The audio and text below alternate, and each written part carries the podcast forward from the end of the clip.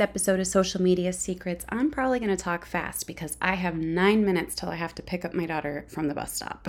so let's dive on in. Today, we're going to talk about the biggest social media trends for late 2023 and 2024. Some of these I've never shared before. So I'm actually really excited as we're seeing the face of social media changing. Yes. Okay, number one, and like I said, let's just dive on in. Um, by the way, just in case you're someone who listens to the beginning of podcast episodes and never quite makes it through to the rest, uh, I put together a really awesome ultimate social media marketing bundle. So you can go to rachelpedersen.com forward slash podcast to grab that amazing and free bundle. Okay, number one. Hashtags are actually becoming less relevant. Uh, it's not fully 100% here yet, but we are almost in an era where 100% each social media platform can pick up what's in your video and your photos and your text and serve your content to the people who are most likely to benefit from it. Now, of course, like I said, that is not perfect, but it's happening at an increasingly fast pace. So we are getting really close to not needing hashtags. If anything, when it comes to hashtags, maybe use just a couple, like less than nine, definitely not 30 anymore, uh, less than nine to make it clear kind of who what your content is about who it's for um, the pain point that it serves and kind of fixes etc Number two, and this is really exciting, aesthetics matter less than ever before unless you're in like a luxury premium uh, industry or if you're in design. And this makes me really excited because for so many years I was stressed about like how my newsfeed looked and making sure everything was perfectly branded it is mattering less and less because people are really and truly only caring about what they get from something. Does this give me great skin? Does this give me the hair I'm looking for?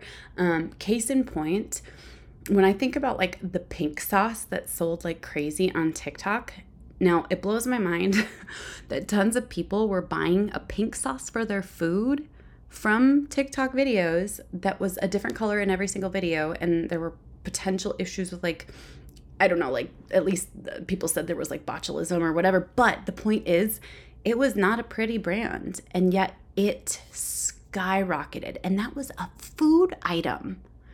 How much more does that mean then that those of us who are in education or physical products or whatever, we can start to have a little more fun and personality in everything that we do and worry less about the perfect branding?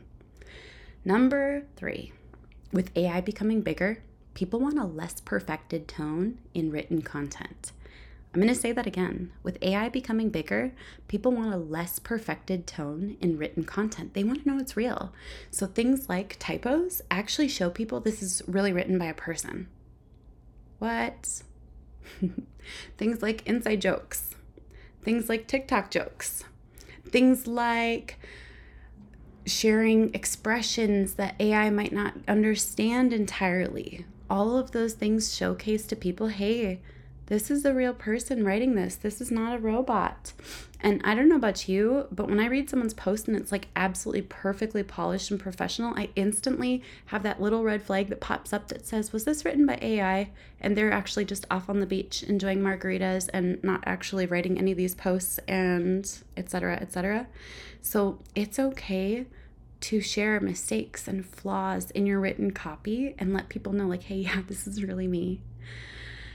Number, I think we're on five. Number five, no more bait and switch. Um, I've noticed people turning against bait and switch content for a really long time. Um, but one thing that's really changed in the last year, in almost two years, is that people are understanding the difference between clickbait and bait and switch. So, clickbait is something that baits the click, but then ultimately delivers. And people are loving clickbait. I'm loving clickbait. I hope you bait my click and then I get in there and you deliver tons of value and it's awesome and fun and entertaining or or educational, etc. Um, but bait and switch, I didn't realize that bait and switch was such a big thing. Um, it is huge, especially in content creators and lifestyle creators. oh my gosh, I will never forget the first time I experienced it a few years ago. And basically, the thumbnail of the video was like, we're pregnant. And it turns out that that wasn't even a part of the storyline of the video. It was just a bait and switch tactic to get you to watch the video and watch to the end when suddenly like she took a pregnancy test and she wasn't pregnant. So it was this like for me I was blown away because I was like, "Wait, you I just watched this whole video and realized you're not actually pregnant?" What? Um, bait and switch is coming to an end, which is amazing. And I'm starting to notice that the creators that use all the bait and switch tactics, they're getting called out in a pretty big way.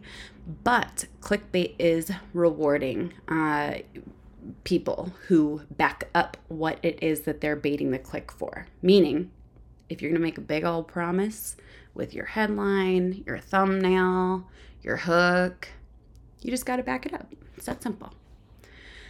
Number six FaceTime is big. People want to build know, like, and trust. The single fastest way to build know, like, and trust and get in that FaceTime is short form video. Short form video for the win. And here's why. Sometimes, when we consider creating and hosting events or doing webinars or long form YouTube videos, all of those things, oh my gosh, it can take a lot of mental energy. Prep work so much to like put into it um, plus the mental stress of getting it all together. The truth is short form video is a super fast way to get it in. And the last one i'm going to share number seven and then i have to head out to the bus stop because real life um, way less hype. I unsubscribed to the world of hype hypey marketing where it's just like in your face like just yelling, blah, blah, blah, like marketers shouting nonstop. And as soon as I unsubscribed for a few months, it was disturbing. I was like, what is happening? This is so stressful. Why are they all shouting at me on all of these platforms? Hype is out straight up. And there are small communities that haven't quite figured that out yet.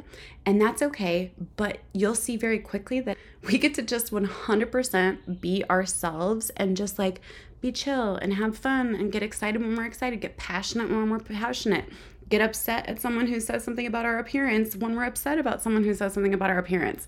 All of the above. Be you, and that's all you've got to do. Head on over to rachelpedersen.com forward slash podcast to get my ultimate social media marketing bundle totally for free. There's an optional upsell, and I will catch you guys in the next episode of Social Media Secrets. Bye for now.